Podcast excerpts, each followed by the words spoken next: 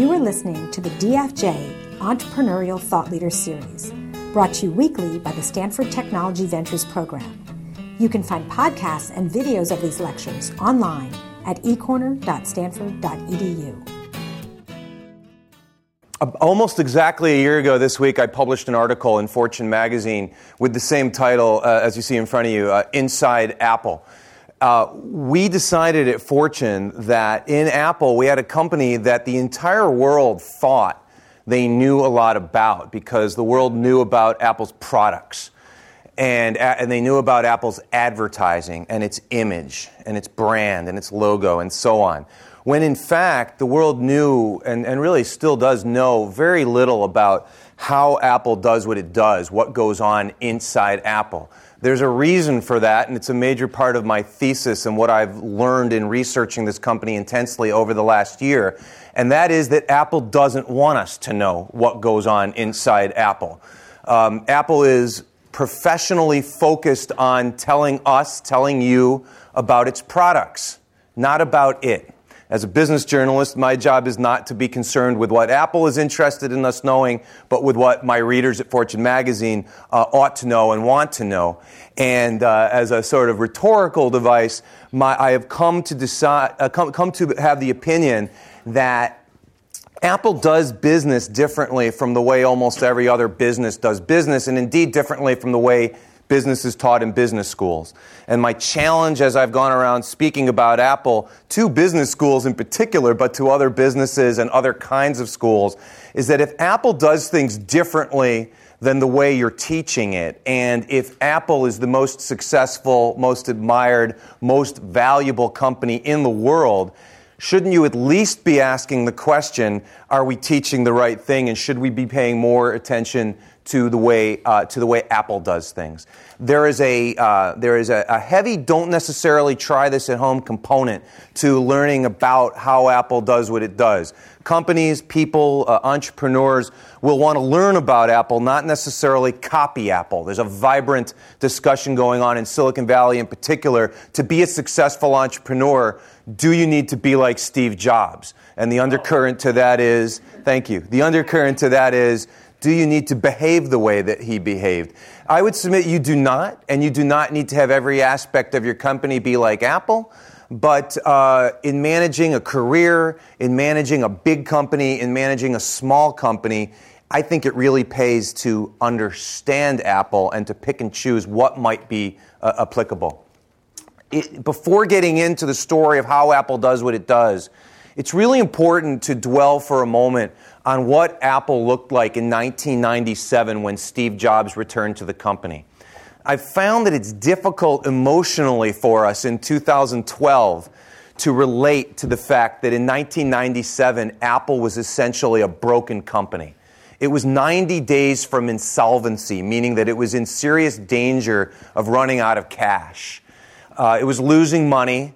This was the year that Apple fired Gil Amelio, the year that Steve Jobs eventually became interim CEO, the year that Microsoft made what was for Apple a humiliating $150 million investment in the company. A bit of history there. For Apple, it was some cash and a promise by Microsoft to continue uh, making uh, uh, Office for the Mac, which was critical for for uh, Apple. If Microsoft didn't make Office, uh, it, would, it would make the Mac far less valuable for people who needed Office. And for Microsoft, it was important too to keep the antitrust regulators at bay. Had Apple gone out of business, which was a very real possibility in 97, it wouldn't have been good uh, at all for, for Microsoft. So, what else characterized the Apple that Steve Jobs returned to in 1997? He'd been gone for 11 years. It was a bloated company. He would go on to fire about 4,000 middle managers. It had far too many products. And keep that in mind because getting rid of those products, simplifying, is perhaps the core, uh, the essential uh, tenet of what Apple is all about. Apple at the time made a digital camera ahead of its time. It had multiple uh, computers and uh, printers and the, uh, the ill fated Newton handheld, handheld organizer. Jobs uh, got rid of, in addition to those, to those people, all of those products and pared the company down to essentially four computers two laptops, two desktops. Uh, the next year, he hired a, a, an unknown supply chain executive named Tim Cook to fix Apple's uh, extremely dysfunctional uh, system of factories and warehouses. Cook closed them, and he, he emulated the model of the company that at the time was hands down the best at managing their factories in the world, and that was Dell. And Dell did that with contract manufacturers primarily in Asia, primarily in China. And all Cook did, I shouldn't say all he did, what Cook did was copy Dell's model of using contract manufacturers in China. So to fast forward to today, to, to flick on a topic that I don't dwell on, which is Apple's, uh, Apple's labor rights, labor, labor conditions at, the, at Foxconn factories in, in China. This is a direct result of what Tim Cook did in 1998 by closing Apple's factories uh, and warehouses that it, that it had owned. Had owned.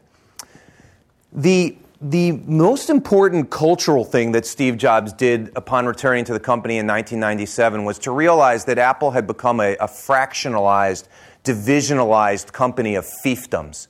Jobs decided that there would be no more fiefdoms at Apple. There would be one fief, and he would be the feudal lord.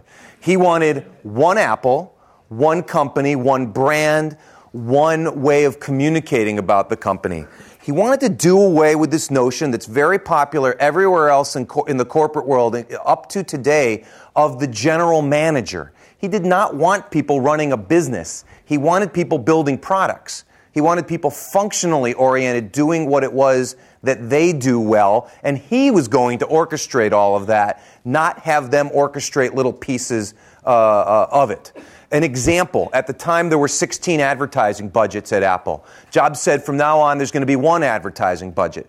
And if your product, uh, if you think that your product deserves advertising support, then you come to me and you ask for it, and I'll decide whether or not we're going to add, we're going to add, uh, commit ad, commit dollars to advertise your product. An important point: this was not about cost cutting. Over the next few years, Apple's advertising spend rose. It rose dramatically, as a matter of fact. It rose even more dramatically as a percentage of revenue. So, as if you think 97, heading into 2000, 2001, there was a, there was a recession in, in the United States. Apple actually lost money for a period of time after regaining profitability, but its advertising spiked. Why? Because he was making a long term investment in the brand that we all know and love and feel very strongly about today. Uh, from an academic perspective, an important concept for understanding Apple's leadership up until uh, August of 2011 is, is what the psychotherapist and business coach Michael Maccoby refers to as the productive narcissist. Uh, a, a narcissist is someone who is uh, who is, who is, uh, who is in love with themselves, who is visionary, who uh, demands that people follow him or her, does not necessarily care about being loved, is willing to take great risks on behalf of the corporation. And here you see the, uh, the Greek god Narcissus staring fondly in, into the pond at, at his own image. Uh, what Maccoby understood was that is that narcissists can channel their narcissism in a productive way in the corporate world, and he coaches uh, executives whom he identifies as narcissists. This is a clinical uh, description, by the way, not any sort of uh, a put down and uh, get them to channel their narcissism in a productive way so that they can capture the best of their narcissism. As I was reading a piece he wrote in the Harvard Business Review, it, it, kept running through my mind. He's talking about Steve Jobs and he hasn't used the man's name yet. And then eventually he does, in fact, identify Jobs, among others, as examples of, of productive narcissists in the corporation. And, and as a productive narcissist is how Steve Jobs ran, uh, ran Apple. Uh, he identifies, by the way, two other corporate personality types. Uh, the other is the productive obsessive, someone who makes sure that the trains run on time, who pays attention to all of the boring details that have to be paid attention to for a company to run well. This person is often the sidekick to the productive narcissist, visionary, CEO. This person obviously was Tim Cook at Apple, now the CEO uh, of Apple, which is a very interesting contrast to, to think about as this company goes forward. Third personality type Maccoby talks about are erotics. This is in the Jungian sense of erotics. And erotic is someone who very much does want to be loved. They're very sensitive. They don't necessarily take criticism well. These can be very good team members in a company, not likely to be, uh, to be the leader of a corporation that needs to take big bets and to be boldly led. One of the central tenets of business, as we all know it, is that, is that leaders should empower the people beneath them. They should give them rope with which to hang themselves. They should go do their jobs, and then they should support them in their decisions. This is not the way Apple behaves. This is not the way Apple was managed under Steve Jobs. He micromanaged his people. They micromanaged their people. He micromanaged their people, by the way, as well.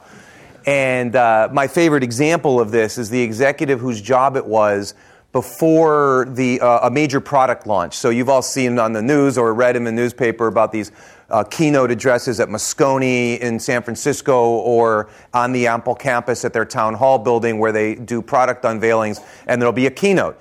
As the keynote is happening, I'm sitting there in the room listening. An email will, will go out to Apple customers announcing the new product. It's a very important email from a product marketing perspective. The executive whose job it was to prepare this email would be tasked with sending the email to Steve Jobs. And uh, I describe how uh, he and uh, this executive in Jobs would go back and forth 15, 16, 17 times over the correct wording in this email, ultimately arguing about whether or not a comma or a semicolon was appropriate in a given instance. Now, in the anecdote that I'm telling you about, I reviewed the grammar and I think Jobs was wrong which, as I'm sure you can imagine, is totally beside the point. The point is that he gave a damn about whether or not it was a comma and a semicolon, and the CEO of this grand company was paying attention to this because he micromanaged the company, and that's the message that he sent about what kind of company uh, Apple was. Uh, um, secrecy is incredibly important at, at Apple. Every company obviously keeps secrets. At Apple, everything is a secret. It's a, a, company of principles, and Apple carries its principles out to the nth degree. Uh, this is a replica, by the way, of an actual t shirt that you can go buy at the company store at One Infinite Loop in Cupertino. There's already a few chuckles, but I'll read it for those of you whose vision isn't as good as the ones who are laughing. It says, I visited the Apple campus, but that's all I'm allowed to say. Uh, it's, it's evidence to me that Apple has a sense of humor about its, uh, its corporate secrecy. It's the only evidence I've been able to find of Apple having a sense of humor about itself. But there you have it. It's a, com- a company that has a culture of fear. You are made to be afraid that if you divulge the secrets you learn as an Apple employee, that there will be consequences. How do you know this? Well, you were told this at employee orientation, which happens every Monday at Apple, except, as I've been told with a straight face, when Monday is a holiday. Then there is no employee orientation on Monday. And uh, the element of the, of the new employee orientation that all new employees remember is the security briefing, when a security officer comes in and explains in, in, in numerical detail the importance of keeping secrets at Apple, the monetary value of us keeping secrets, which I'll discuss in a moment. What's the penalty for divulging these secrets? Well, you'll be fired, obviously, and potentially sued if we can prove what damage you've caused by divulging these secrets. And remember, this is your first day as an Apple employee. So, why is it so darn important to keep secrets? Some of this is business 101 and completely obvious. Uh, you don't want your competitors knowing what you're doing. That's something that every company strives for and that Apple's particularly good at. Um, you also don't necessarily want your customers knowing what you're going to do because you want to delight them when the time comes to start selling uh, your products. Uh, many Silicon Valley companies have screwed up this basic notion of not letting people know what's coming until you're ready. Uh, any, any customer knows that if you know something better is coming soon, you're going to be very unlikely to buy something that's on the store shelves.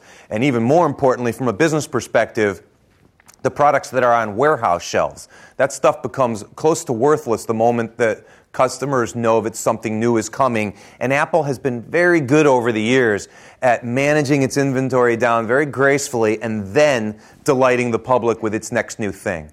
This will get more and more difficult with time as, as they get bigger and as they have more products and as more of us are onto their game. You've seen this now. Two quarters ago, Apple um, disclosed the fact that, and I'm thinking, I'm trying to think if I to make sure I have my facts straight. The world, the people who watch Apple, expected a new iPhone, an iPhone 5. Remember, it was supposed to be called last June. It didn't come.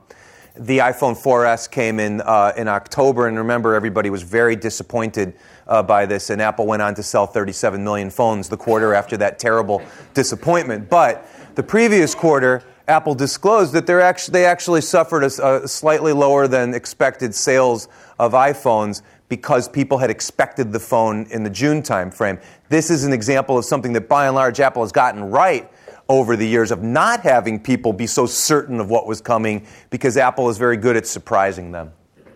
Now, far more important in my research to keeping secrets from the outside world is my realization that part of the Apple corporate culture and the way of doing business, and again, anathema to the way businesses run, is that Apple keeps secrets from itself.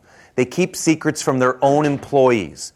If you and I are on a are, are work at Apple, but we're not on the same exact team, your business is none of my business, and my business is none of your business. Uh, what's the what's an example of this? Uh, at, uh, at Google, one of the reasons that is stated frequently for all the free food is that management wants people to come together and talk to each other in the cafeteria. Talk about what they're working on because there might be some serendipitous learning. At Apple, where, by the way, you pay for your lunch, it's not free, you don't talk about what you're working on because it's supposed to be a secret. Um, the, I, I liken Apple employees to horses fitted with blinders. You don't look left, you don't look right, you look forward and you charge forward with 110% of your energy.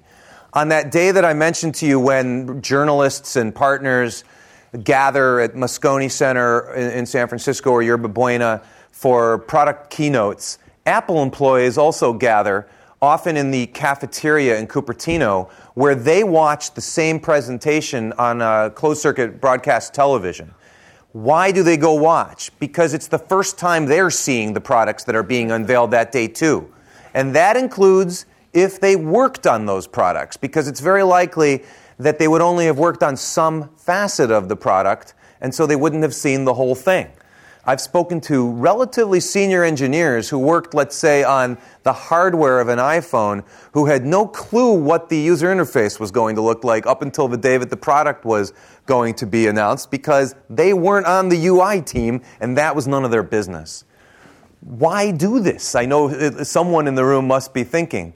Well, if all you know what to do is what you're supposed to do, you're going to be incredibly focused on doing that. You're going to be disciplined and you're not going to waste a lot of time because there isn't a lot of time to waste at Apple. A, another cultural reason, and again, I, I want you to keep in mind, in my opinion, this is different from any other company I've, I've witnessed. It's more like a, a security uh, agency, and I have had people, as I've gone around talking about this, compare Apple. I, I, met a former employee of the NSA who said that it sounded a lot to him like the way the NSA operates, where this person said to me that he had a mirror on his computer because he had to be sure nobody was standing behind him while he was working. Sounds very Apple like to me. Um, a cultural observation. I've been told over and over that there are that there, Apple is not a particularly political organization below a certain level. I approached this comment with journalistic skepticism. Yeah, everybody says there's not a lot of politics, but of course there's politics because there's politics everywhere, right? And then people kept t- people kept saying it to me, and it dawned on me. Well, they're being truthful. There's not a lot of politics at Apple because when you don't have any information with which to play politics, it's not it's unlikely that you'll be able to play politics. So instead, you go to work and you work, and that's that's the uh, in in the short version the way of life at Apple. Uh, it's, it's, a, it's a need to know culture where there is a language of disclosure. Uh, if we're going to have a meeting, I need to make sure that you're disclosed on the topic of the meeting. It leads to an awkward kabuki dance. How do I know if you're disclosed if I can't mention the topic? But I, we, we, we try to figure it out.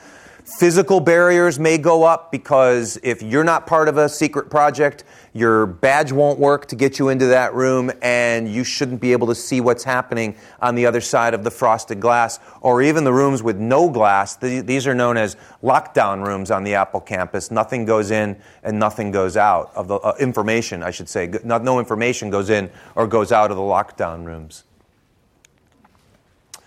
Um, this is a, uh, uh, an, uh, an, org chart of Apple that, uh, that we created at Fortune Magazine a year ago.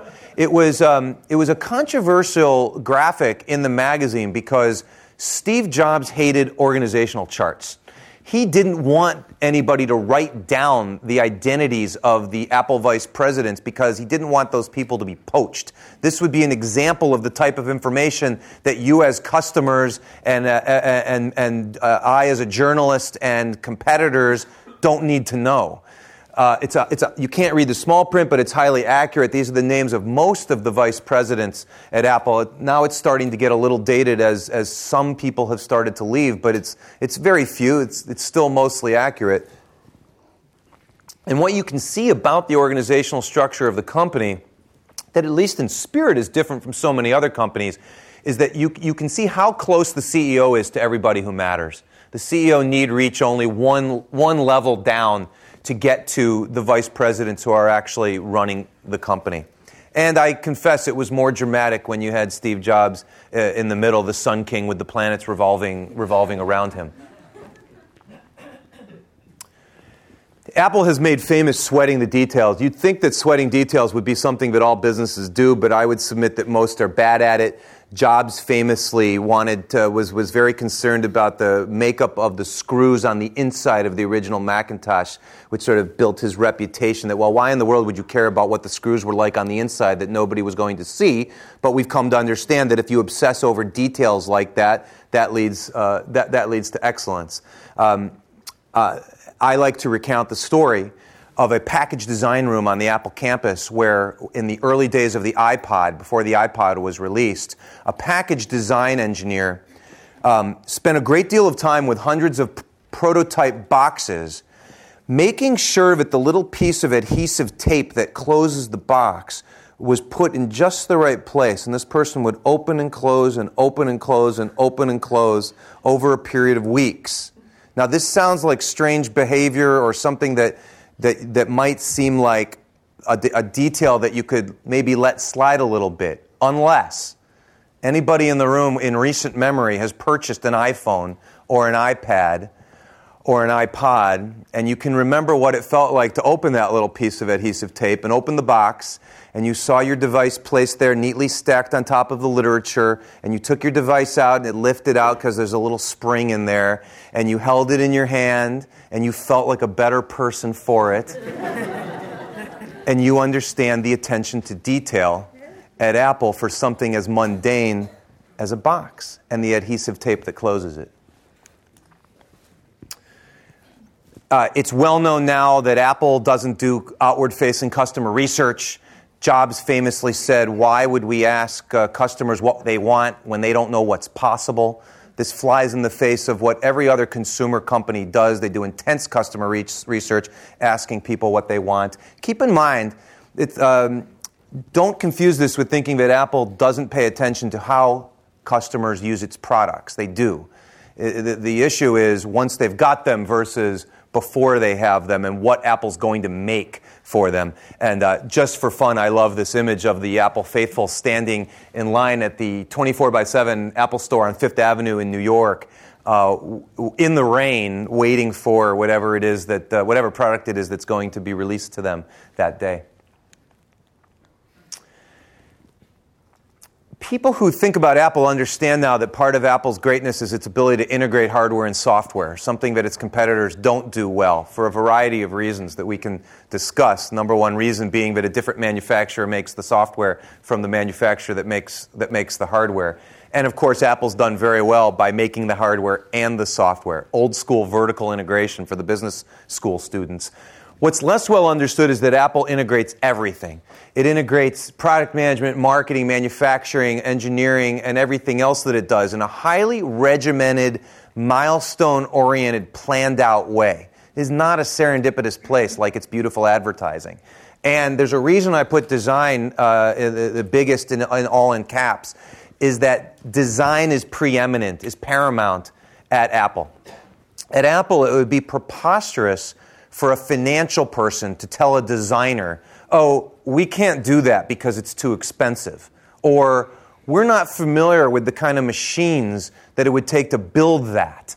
The designer would say, It's as if you're speaking Greek to me. I just said this is what it's going to look like. You go figure out how to make it, and you figure out how to price it and how to cost it out. It's, it's, a, it's a mentality that is not going to work for everybody, but it's what's led to something beautiful like an iPhone. And that's just one of the beautiful things that, that the design led culture leads to. Key to this is a, is a corporate culture that believes that saying no is more important than saying yes. Jobs would say it's more important to say no, even to good projects, than it is to, uh, to, to say yes too frequently, which is a mistake that most companies make. Now, from a, uh, from a responsibility perspective, a fiduciary perspective, big companies in particular say yes because they're trying to hedge their bets. They want to place a lot of bets in the hopes that something will work. Apple takes just the opposite approach. They make big bets, they only do a few things. This is part of Jobs' mantra as well. But saying no means saying no to unnecessary components. This is the out of box experience on a, on, a, on a PC that you might buy at retail, and that's the out of box experience on an iMac. Um, one has a bunch of junk, and the other is beautifully, uh, beautiful and simple. I'm going to create another slide where I want to turn the monitor on the iMac and show a monitor on the PC so that you can see what you might see when you open the PC after buying it at a retailer. And you would see on the screen what Steve Jobs referred to as crapware. It's easy to swear when you're quoting somebody else. Crapware is the stuff that the manufacturer put on the screen to boost its margins to try to sell you something that you don't necessarily want. Apple would not do that. Now, I never suggest that Apple's perfect, but Apple doesn't try to insult its customers within the first 10 minutes of them using their products. Um, because it says no to features it doesn't think that, that should be on the product. It says no to going into categories like serving big businesses, although it's doing that now. It said no for quite a long time. It says no to new products for a good long time until it's ready. So we waited a long time for the phone that Steve Jobs said we'd never get, and we seem to be waiting a long time for the TV that I think we all hope that, that we will get because Apple says no until it's ready to say yes. Uh, Apple even says no to going to other people's events, so you won't see Apple people um, at, at, at, industry conferences doing panels. They don't even go to Macworld anymore, which accounted for so much of their, uh, of their PR success. Their explanation was, well, we don't need Macworld. We have our own events, like Worldwide Developers uh, Conference, and we have our retail stores now where we communicate with customers every single day. We don't need to do your event. Just for fun, I mocked up what it might look like to see an Apple executive on stage at the World Economic Forum in Davos because I promise you, you won't see that happening. Why would an Apple executive go all the way to Switzerland to have a, an airy fairy conversation about the state of the world when that has nothing whatsoever to do with selling more iPads when we're far too busy in Cupertino doing things than to sit around hearing ourselves talk? If you see an Apple executive at the World Economic Forum in Davos, sell your Apple stock and short whatever you can because this will spell the demise of the culture that we've come to know about Apple. The DRI at Apple is, stands for the directly responsible individual. I characterize this as a brain dead, obvious business concept that Apple does that I can't believe that every company does. You go to a meeting, at Apple, there will be a, a, a list of items on the agenda. Next to the action item is a name. The name is the DRI, the one person who's responsible for getting that done. Not the several people, not the two in a box executive management that other companies have, the one person. This is an example of how Apple has created a culture of accountability and responsibility uh, in the corporation. Uh, very controversial for a company with nearly 28,000 non retail employees is what I told you at the beginning. Apple is not a divisionalized company. There are no general managers who run their domains. Uh, people do functions across the company. So there's one P&L, for example, for Apple. That's run by the chief financial officer. You don't hear about the head of the iPad division having a profit and loss statement. They've managed to an astounding degree, given their size and their heft, to behave like a startup where it's appropriate. So, for example, when there's a new project, they'll create these kinds of rooms that I talked about and put those people in that room and let them behave as if they were in a small entity doing something completely fresh without the baggage of the company. I liken them, by the way, to rich kids. They are immature, working on something new, but they have mommy's and, mommy and daddy's resources in that they work for a company with $110 billion on their balance sheet. That number gets bigger every time I, I give my speech because they have so much money now. Uh, the top 100 is a, uh, is, a, uh, is a top secret retreat that the top executives of the company go on about every year or so. For a company that's so secretive, it's an opportunity for this next layer down of management. Chosen, by the way, by who the CEO thinks are the most important people, not by rank or status, to go to this meeting and see what's coming down the pike.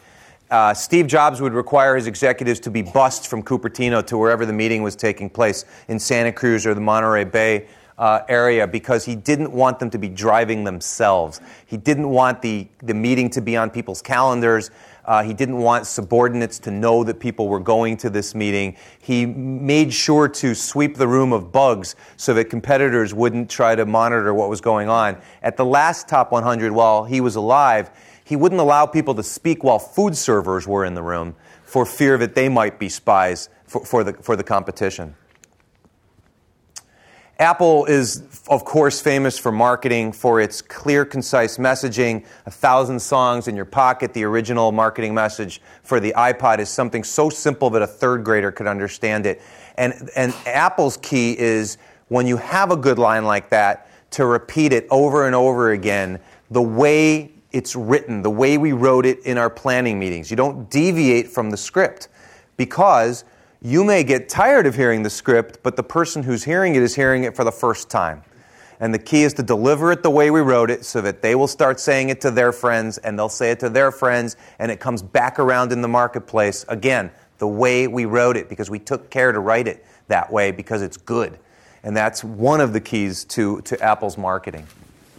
Um, Apple's a company of contrasts, of paradoxes. On the one hand, they will describe themselves as being resource constrained, which I've come to understand is really about people. They're constrained in terms of the number of people that they can get on a project because it's hard to get good people. Having said that, when they want to spend money, they won't think about how much it costs to make their product, to design their product, and to sell their product. And the, the, the, uh, the image that, that, that you're looking at comes from the time in 2005. If you can think back many years ago, before high def was popular, Apple for the first time introduced uh, iMovie in high def, iMovie HD. They knew because they do pay attention to how their customers use their product that weddings were a popular use for, uh, for iMovie. So they, to illustrate the, or to, to demonstrate, I should say, the new i, iMovie in HD, they wanted to shoot a wedding. So they shot a wedding of an Apple employee at the Officers Club in the Presidio in San Francisco. Beautiful wedding. At night, you know, gorgeous, um, gorgeous uh, uh, uh, clothing and, and elegant setting. And they showed it to Steve Jobs, and he hated it. He said, it's too somber, it's too serious for, for, for, for what we're trying to express with iMovie HD. We need something tropical, something outside. I'd like to see feet in the sand and at the beach at sunset and maybe a tear running down the father's cheek. And by the way, this conversation happened about three weeks before Macworld. So, at great expense, the marketing team talked to talent uh, uh, agencies in Hollywood and said, "Do you know any beautiful models or actresses?" Because remember, in an Apple marketing in Apple marketing material, these people need to be beautiful because that's what we want to feel like when we get our Apple products. Do you know anyone like that who's getting married in Hawaii shortly before New Year's? And to make a long story short, they found somebody. They at tremendous expense. They went and shot the wedding. They offered to supply a video to the bride and groom as well as paying for the flowers. And um, they sent the footage back to Cupertino. Steve liked it. It went up on, it, went, it was used at the Macworld. This was for a 30 second clip. This is uh, uh, still from, the, from that clip. And I don't know how much it cost, but it was a lot of money for a 30 second clip, and in Apple's way of viewing the world, it was worth it. And I'm not here to argue with them. And so, wrapping up this theme of simplification, simplification is, a, is something that Apple takes seriously across the whole company. It's a company that edits down things that, that, that are extraneous. This is the second replica that I'm going to show you. It's, it's, it's what it says on an actual wall in a marketing building on the Apple campus. And so, when you go to work in this building each day to get to your office, you walk around this wall to get to your desk. Only this isn't exactly how it appears, this is.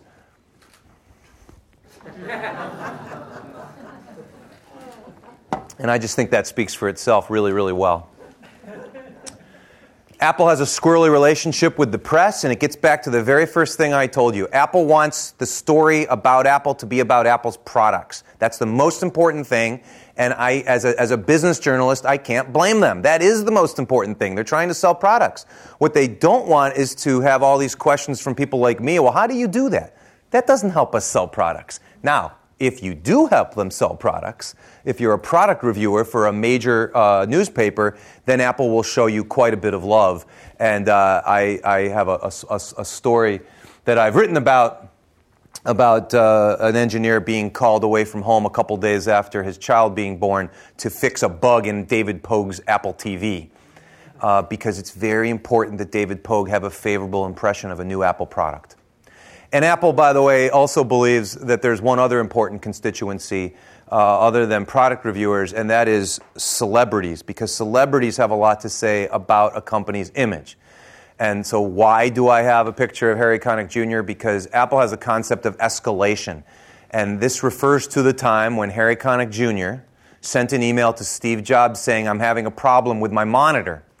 Jobs sent the email to, um, to Tim Cook who sent the email to a senior executive in the supply chain organization, who sent the email to a junior executive in the supply chain organization, who got a new monitor on its way to Mr. Connick Jr. within 30 minutes or so.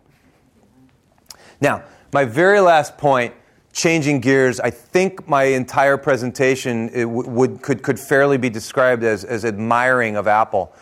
But one of the key challenges among the many that Apple will face going forward is that it's been led, it was led by one of the, one of the greatest entrepreneurs of our time. And in fact, uh, uh under occupation on Steve Jobs' death certificate, his family listed entrepreneur. And it's a company that has behaved entrepreneurially almost astoundingly given its size. Today, the company is not led by entrepreneurs. Tim Cook in the upper left here bled IBM Blue for the first 10 plus years of his career. Uh, Scott Forstall, the head of software, mobile software for Apple, and a, and a graduate of your Fine University, um, has worked for two companies in his entire career, and they both were started by Steve Jobs, Next and Apple. Jony Ive, who is world renowned as a, as, a, as a designer of beautiful products, uh, only briefly ran his own company. It was called Tangerine. It was a design consultancy in London. And I'm waiting, by the way, for somebody besides me to pick up on the fact that the two companies he's worked for have had fruits for names. Thank you, because that was completely irrelevant. But um, he gave an interview once where he said he didn't really care for the business aspect of, of, of, running his own firm. He really likes designing things. And bully for him, that's exactly what he's done for the last, uh, for the last 15 plus years at Apple. But that's very different from being an entrepreneur. And uh, I've been too lazy to get Bob Mansfield, the head of hardware, out of, out of my slide. I don't think he's an entrepreneur, but not nearly as important uh, to my story as these, as these, other, as these other three leaders. Um, I'd be delighted to take your questions, and so, and, and so thank you very much for your attention.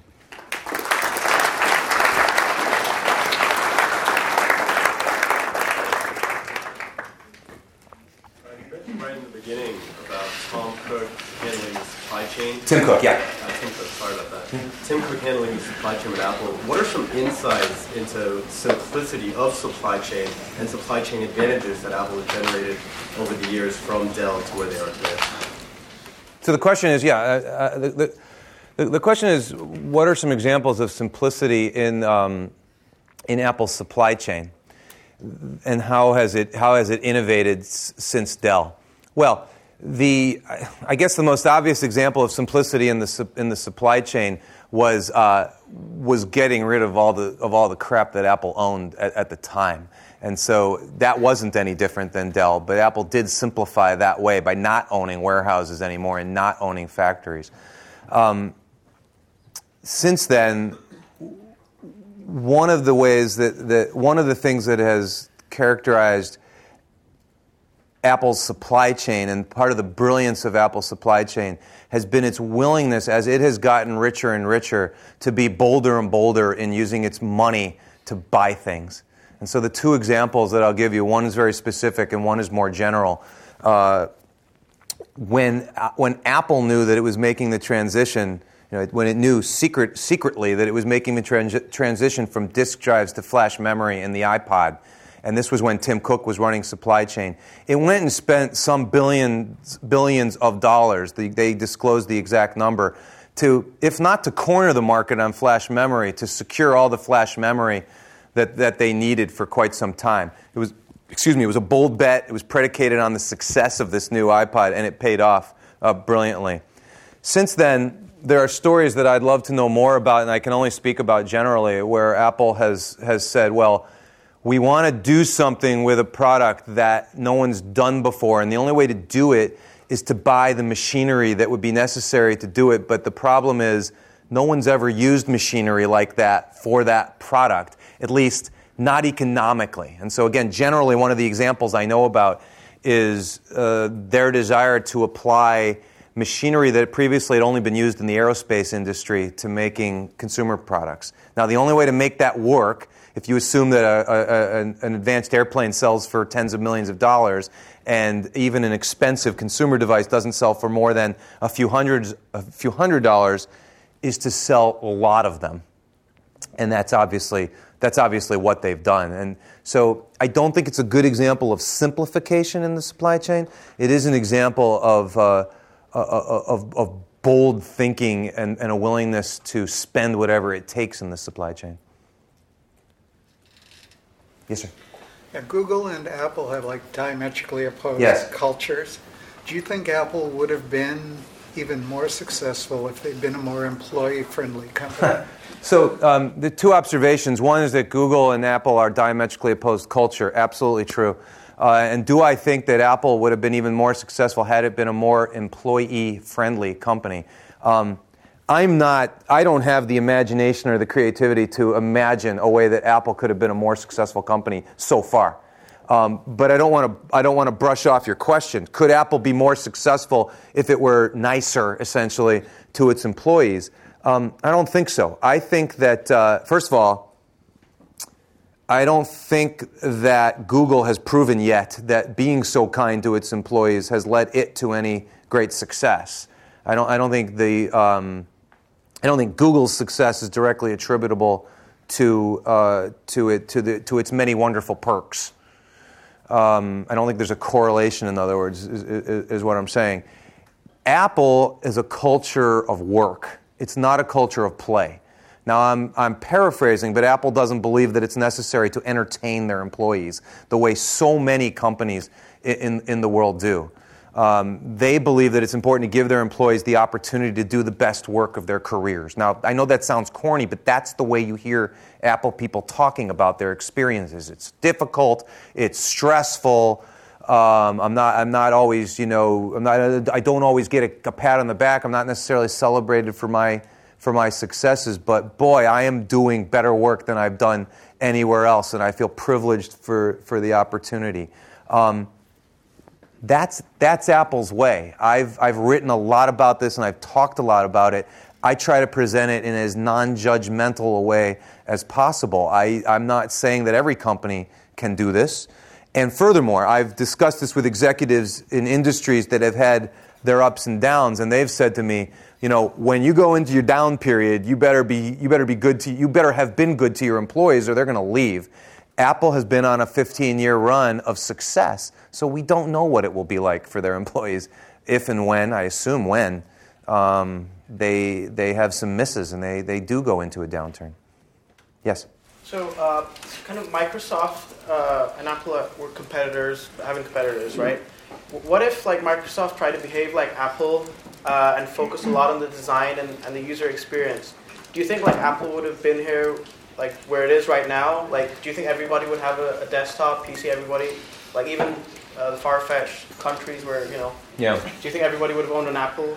Well, the, well, the question is, um, would Apple uh, could, could Microsoft have denied Apple's success by being more like Apple from the from the get go? Um, It's more kind of like would the PC be like would a computer be there where it is right now if Microsoft were like another Apple and you know there was no kind of uh, does that sort of make sense? Well, I mean, it, it, I, I, I'm, I'm afraid it feels to me a little bit like, you know, if only I had been four inches taller and had a stronger arm, you know, I could have been the high school quarterback, but I, as it was, I, I didn't. I mean, I wasn't. I mean, Microsoft ex- exploited its, its unique talents in, in a really successful way to get to where it is today. I mean, uh, which is something like, what, a, billion units uh, out there in the world, which is still bigger than the number of units that, that Microsoft has. But the fact is, they didn't do it with great design. Um, I mean, are you asking me what if they had done it with great design? Could they have been even more successful? Could Microsoft have been? Is that the nature of your question? Yeah.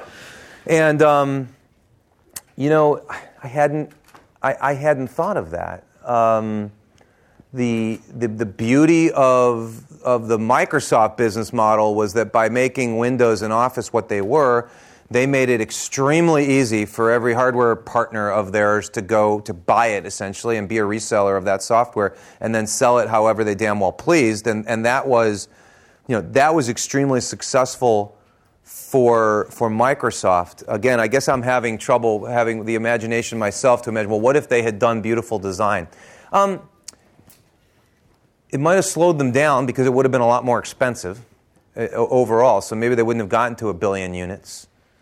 And um, and I think the fascinating thing is that Apple, uh, you know, 20 years later, has figured out one of Microsoft's tricks, right? So, and they did it accidentally, by the way, but now Apple has a way for developers, for partners, kind of like Microsoft's hardware, manu- hardware partners once upon a time, to design products that fit very nicely with Apple's products, and it's called, it's called iOS app developers in the App Store. So, Apple, which was so famously closed and is so famously closed still compared with the internet, compared with Google, um, has made a very easy way, even though developers complain about how difficult it is, has made a very, the, the, the, the proof is in the, the number of, the, of people who have successfully developed for the iOS platform, and they've got all these uh, they've got all these uh, partners, and I don't have the numbers off the top of my head, but they flash the number every time they do a, a public presentation of people who are thriving off the Apple platform. Yes. Yes. I really wanted to understand uh, if they don't derive inspiration from customers until the product is out. Yeah. What is the inspiration? How, what what inspires the design? Uh, So the question is, if they don't derive their inspiration from customers, then then what is the inspiration uh, for, for their products? The ba- I, I'm going to get you're going to be frustrated by my answer because um, Steve Jobs' public a- public answer to this question was. We are users of our product and we know what we want and we know what we're dying to have and that's what we make. And so his example he gave, he would, he would, he would speak about this publicly was in the, after the iPhone came out, he'd say, We all hated our smartphones. They were crap. And we wanted a better one, so we made a better one. And, um, and, and uh, the, you know, the, the beauty is, and I'll sort of relate this to you in a, in a way that I can understand as a, as a magazine writer. Um, they haven't made very many products over the, over the last 15 years. They- They've made about five or six products, and they felt passionately about each one. He felt passionately about each one. And it's, you know, in the sense that uh, when we put together a magazine, we think about what is it that we'd like to read. Now, we do do focus grouping. We're, we're, we're businesses, we're not Apple. But, uh, you know, the mark of a good editor is knowing in his or her gut what readers want to read and making decisions on their behalf. Now, I completely understand. This is antithetical to the user generated content long tail world. I'm old school. I'm telling you that good magazines are made by editors who can feel what the product should be. Bad magazines and bad products are made by people who don't. Or perhaps who listen too much to focus groups uh, of people who don't know what's possible. So again, I knew I know you're frustrated by that, but it's the best I got. yes. Sir. Um, would Apple have been as successful as it is now if, its, head, if its headquarters were on the East Coast as opposed to in Silicon Valley? Great question. The question is, would Apple be as successful today if, if its uh, headquarters were in, were in the East Coast, for example? Um, I don't know. Apple uh, Steve Jobs identified very much with with, Cal, with California. He lived here his entire life. For example, he, except for you know when he was in Oregon or traveling in India, he bought a, an apartment at one point in, uh, on Central Park West in New York, and he never lived there. He, you would you would have thought that he would have been the sort of urban person with urban sensibilities, and yet he lived his entire life not far from here in the suburbs. Um, and drove him, and drove himself to work in a car. You know, not a very urban thing to do. Um, so I think California, especially this part of California, was key to his DNA and is key to the Apple culture. But more importantly, you've given me an opportunity to tell you one another unique thing about Apple in 2012 is that Apple is a headquarters centric company. Things happen in Cupertino. Meetings happen face to face. They don't put important executives uh, in, uh, in New York and Mumbai and Boston and London and, and, and so on it, it's not a video conference culture. It's not a uh, it's it's not a teleconference culture. If you're visiting factories in China, for example, you get the prototype and you come back to Cupertino and you talk about it, where you can see somebody. Um, and so, you know, beyond giving you the historical atmospherics of the company's importance to California and California's importance to the company, what I can say with more confidence is that uh, wherever Apple's headquarters is, is, is what's really important to Apple. I think it, you know, maybe could have been in Boston, but Steve's feet would have gotten cold if he was walking around in the winter with no shoes on. Yeah. Thank you. Uh, a couple questions. First, who is Apple's most formidable competitor today? Uh-huh. And then, what is Apple's most significant challenge today? Um, and then finally, I'm interested in how these challenges will play out. What could a competitor use and, with this knowledge about Apple to be more competitive? Okay, so I'll, i think I can remember your first two, and then maybe you can remind me the third one. So, you know, who, is um, who is Apple's most formidable competitor today? And number one, and number two, what are its biggest challenges? Um, you know, I don't have any great insight that, that will that will shock you. Uh, Google is an important competitor because Google is engaging Apple in each of its key areas, most particularly in uh, mobile, dev- mobile hardware and as of yesterday and mobile software. And Google's an interesting competitor because it's taking a completely different approach in almost every way from Apple. So that makes that makes that makes Google interesting. Samsung is interesting because it's also succeeding in the mobile device world. I mean, Apple is almost exclusively about mobile devices now, despite its very healthy um, Mac, Macintosh business. I think Apple's biggest challenge is, is complexity. It's a, uh, it's a um, oh, uh, last year it had $108 billion in sales. It, it's, it, it, has hundreds of stores around the world now. It is no longer the case that they can put all their products on one conference room table, which they were fond of saying for a number of years. And I think as they get bigger and as there's more scrutiny on them, that will be a big challenge for them. So remember, 10, 15 years ago, Apple's fans, the fanboys and the fangirls, paid very careful attention to everything that Apple did. No one else did. Today, we're all Apple fanboys and fangirls in, in, one form. And I use myself as an example of this. I've been a PC user this entire time. I didn't care to, to make the switch to, to a Mac. Even when I moved to Fortune, which is a Mac shop, I wanted to stick with a PC.